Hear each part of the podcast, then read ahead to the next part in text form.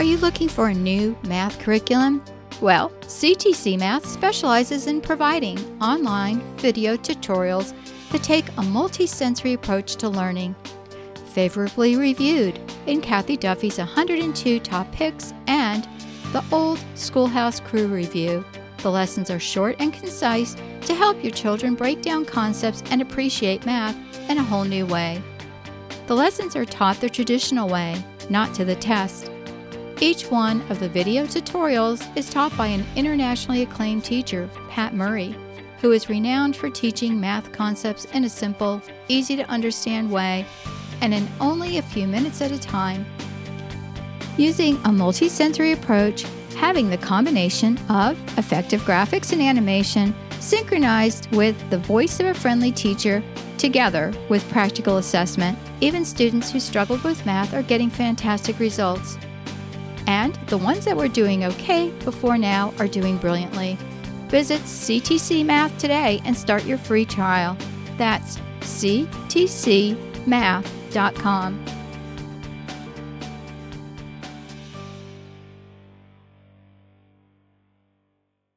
today. So this weekend, I get the opportunity to talk to about 100 preschool teachers here in the Atlanta area. And the topic they asked me to talk about was the top 10 things your preschooler wants you to know. And I think that's such a fun topic that I thought, you know what, we're going to podcast about it. These are things that, you know, I know as a child development specialist and assume that most other people know. They're basic things. They're not like, oh, aha things. But when you hear them, you might be going, oh, that makes so much sense. Why didn't I think about that? So, we're going to go over that today in today's podcast. So, the top 10 things your preschooler wants you to know. Ready? Let's get started. Number 10, just because I use potty talk does not mean I have to go to the potty. So, when a kid gets to be about three, usually around four, the potty talk is insane. They go around talking about poopy and farts and gas and calling their siblings poopy head and all these things. And I don't know if you're like me, but that can drive me crazy when I hear them doing that. So the easiest way to deal with potty talk, it's I mean, it's so simple, you guys, is lighthearted. I say this all the time, just lighthearted parenting. We get so amped up about everything, and there's really no need to get amped up about poopy talk and potty talk. The reason kids do it is to get your attention, is to get you amped up. These little guys figure us out so quickly and they see they push our button by using those words and we freak out. And so they laugh and they do it some more. Basic. Easiest way to get rid of potty talk is just to call it what it is. When somebody says poopy head, say something simple like, What? I don't have poopy on my head. Are you kidding me? I went to poop in the potty. It's all gone. There's no poop here. What about on your head? That will just deflect the situation, diffuse it. They will begin to laugh and it kind of stops it. It's amazing. Any kind of talk that you, you know, really don't like, you can lecture them to death, but the best way is to be lighthearted and just to call it what it is. Again, no, no poopy here. Don't know about you. End of discussion. So just because a kid is using potty talk, number one, completely developmentally appropriate, and number two, does not mean that they have to go to the potty or they're trying to be disrespectful. Lighthearted on that one. So I hope you heard my dogs barking in the background. They love living out here in the country, by the way, and so they're obsessed with a donkey. Have I told y'all that, that my dogs are obsessed with a donkey that lives next door? They are totally obsessed. And so anytime they see the donkey, they start tapping crazy at the door to go out to, to call it. It's pretty hilarious. Anyway, moving on. Number nine. This is a big one. I get asked this question all the time when we go to conferences. Um, just because I can hold a pencil and I can spell my name, even recite the alphabet and do the alphabet song, does not mean that I am ready to read and write. You guys, this is huge. So many parents today expect their kids to read and write at age three and four. I'll take a sip of coffee. Hold on. But realistically, most kids are not ready with ease to read and write until about five, six, seven, sometimes eight. It seems crazy because in our society in kindergarten, by mid year, if they're not reading, they're put into a special reading program when so many times their brain really isn't ready. The part of the brain that must fuse together for them to accept reading with ease doesn't occur until sometimes between five and eight. Often it's closer to seven and eight, especially for our boys just um, recently I was talking to my little brother. He's got twin boys that are five, and he said that one of them keeps getting in trouble at school because while the teacher's going over sight words, he wants to roll around on the floor. And I busted out laughing because I know this is completely appropriate. Five year old boys, that's what they're meant to do. They're meant to roll and tumble and run and jump.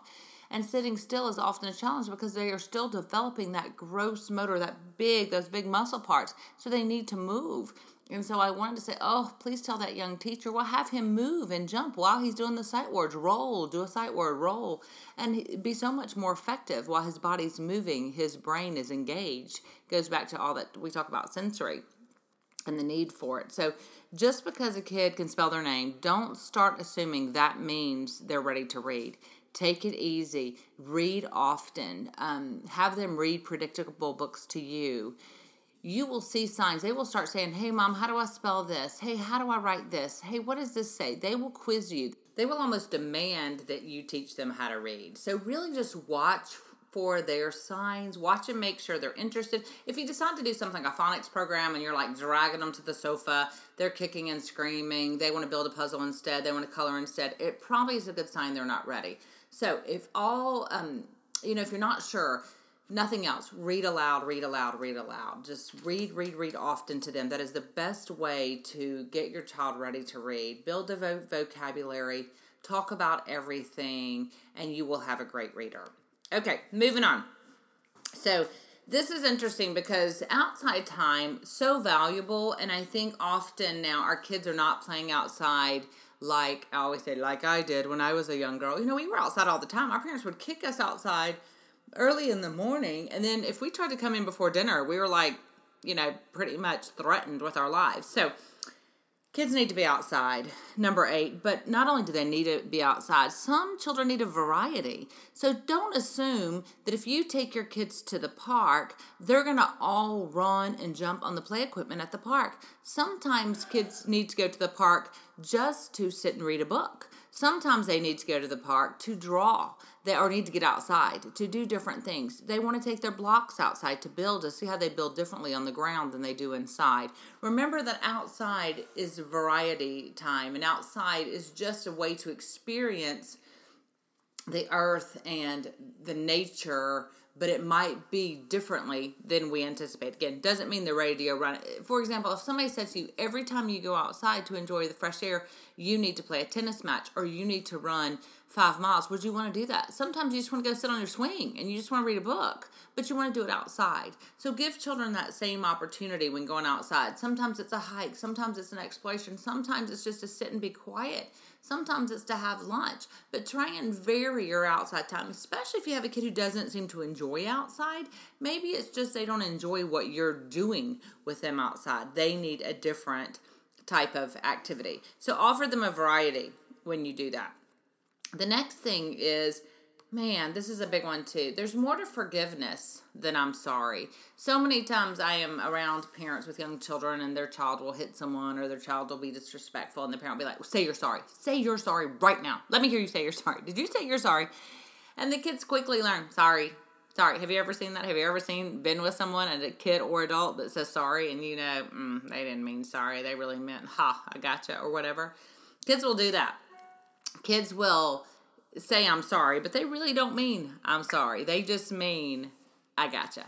So if you really want to teach empathy, which is what we're trying to do, right? When we want to, when we teach a child to say I'm sorry or apologize, we're trying to teach empathy. So if you want to really teach empathy, you've got to do that from the gut. You've got to get them to understand their actions impact someone else. And the best way to do that is to acknowledge it. For example, say one of your children punches his brother. The best way, instead of saying, I'm sorry, would be to be, wow, look, you really upset him. When you chose to use your fist to punch him, look how sad your brother is. And then put it back on them. What do you think we could do to make it better? What do you think we should do to make it better? And he might go punch him again. Then you ask the other child, Would that make you feel better? Of course, they're shaking their head no through tears. And nope, that's not it. What else could you do? I could, you know, say I'm sorry. Would that make it better? And the other sibling might say yes or no.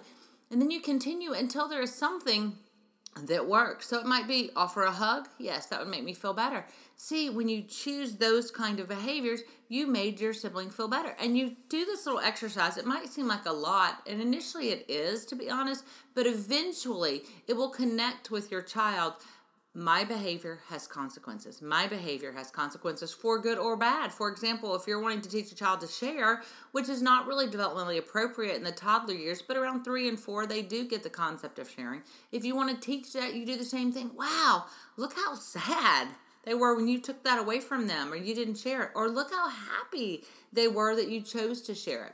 Sharing is powerful. Um, helping children learn that it is positive is great. Helping them learn that when they hit or yell or all those things hurts another person is powerful as well. So you want to teach them their actions has have consequences. That's so much more powerful than just teaching them to do a blanket I'm sorry. And I see that all the time with I'm sorry, I'm sorry. We want them to identify how do I feel and how to express that. It's one of the biggest gifts we can give our kids to express their feelings. And I think that's getting harder and harder with technology to teach children to do that. All right, number six. Well, have you ever heard your kid go, I don't like her. She's not my friend anymore. I'm not inviting her to my birthday party. When yesterday they were her best friend. I mean, it's amazing how they can turn on a dime, right? On their best friends to, I don't like them. They're not coming to my birthday party. But this is totally normal, you guys. This is totally developmentally appropriate. Kids are trying to figure out, they're trying to figure out their friend group, they're trying to figure out just who they are. And so they will identify quickly this person's in my camp or this person is not in my camp. And so they will they will be harsh, you know, back. And the best way they can think of are things like, you're not coming to my birthday party.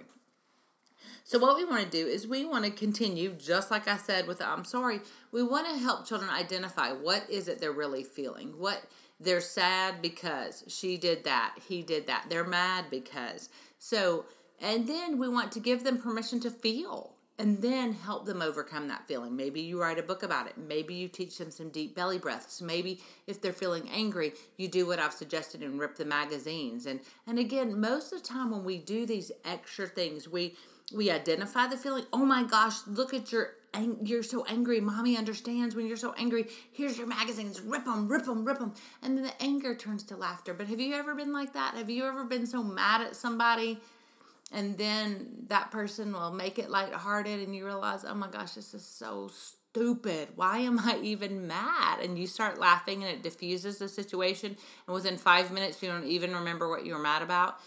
That's healthy. And we want kids to identify that not everything has to be this huge ordeal that we go from they're our best friend to they're our enemy. There really is a wow, that hurt, but we can move on. Or wow, I'm I'm mad, but do I need to be mad? How do I, if I am mad, do I need to talk to them? So all of that starts young. These good communication skills start at a young age with our kids, and we've got to help walk them through it. And often it's good reminders to us of what we need to do in our own lives. Let's take a break, and we come back. We'll talk about the other things your preschooler wants you to know. Be right back. Affirm Films and Sony Pictures Animation present The Star the fully animated story of the first Christmas, told through a whole new set of eyes. Bo the donkey and his stable of animal friends follow the star to become some unlikely heroes. That light, that's the star. This is where it's been leading me.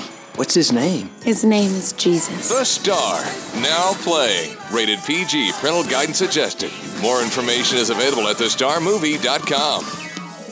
All right, let's move on with this topic what your preschoolers wish you should know. Number five of our top 10 list is preschoolers want you to know that it is the process, not the product, when they are making an art activity or craft or anything.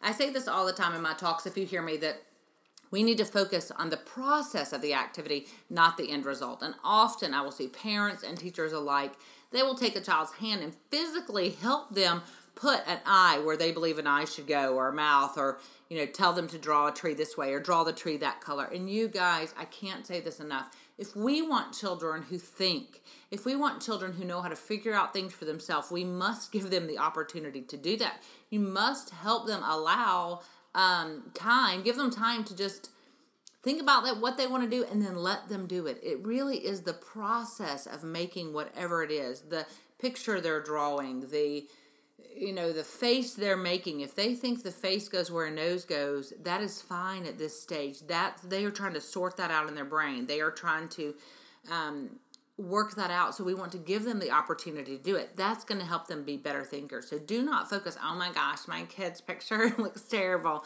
That doesn't even look like a tree anyway when they come to you and tell you about their tree you honor what they've done you honor the process and you ask things like wow tell me about that why did you use that color? What made you draw it that way?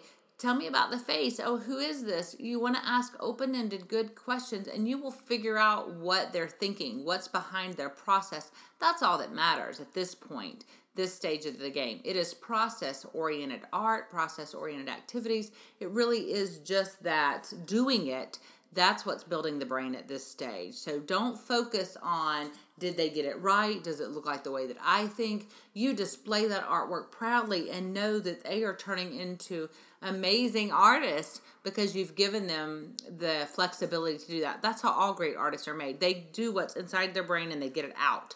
And so we've got to give them the opportunity to do that. So it is the process and not the product. Number four, please listen we have something to say. This is huge. So often, children are shushed, children are told in a minute, children are pushed aside. So I want you just to stop that. I want you to take a minute and you listen. And often they will tell the same story over and over, but I want you to listen. I want you to encourage them to talk, encourage them to tell a story. This is a great time to say, hey, let me write that down. You have a story. Should this be a story? Do you want me to put this in your journal? Do you want to draw about this? You want to encourage that expression of self. If we do that as a young child, if we listen to them, then they will come to us. I think we talked about this a few weeks ago with Christy. It's in these small moments that's when we grab their heart. That's when we grab their trust. If we listen to them when they're young and when they have these minor things, when they've got the major things, they're going to come right back to you. But if you establish a pattern of in a minute, not right now, don't have time for that, forget it. They will go find someone who has time. And it might not be the person you want them talking to. So, super important that we do that. Um, number three, we need to experience to explore a topic. I always talk about this. Kids need discovery, experience, and they need to have a sense of wonder. You've got to give them permission to experience it for themselves. For example, trying to teach a color, don't just say, hey, blue and yellow make green.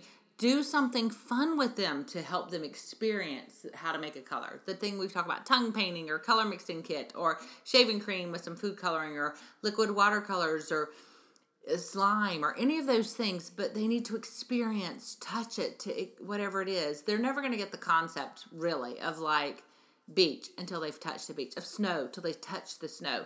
They've got to experience it to understand it, to explore topics. So give them permission to do that. Give them permission to be dirty and messy and noisy. It really is their right. Being a kid is dirty, messy, noisy work. So give them that opportunity. Do y'all hear that beeping? Is it driving you crazy like it is me? It's a beeping in my office and I can't stop it. So if this is annoying you, I'm so sorry. Know that it's annoying me too. We're almost done with this one. We'll try and make it through without any more beeping. Number two, hey, honor that we're all different. I think this is huge as parents. We often think our kids are going to be just like us. And we learn quickly, I think, that they are so unique and different. And we might parent them all the same way, but they all are different. I mean, it can be simple things like um, they're night people and we're morning people. They love to be outside. We hate to be outside. They love to get messy. We don't like to get messy. They are quiet. We are noisy. They are noisy. We are quiet. All these things honor who they are, honor who they are. And really remember your goal as parent is to help them become who they were already meant to be. And honestly, it had nothing to do with you. Okay, that was decided. That was decided.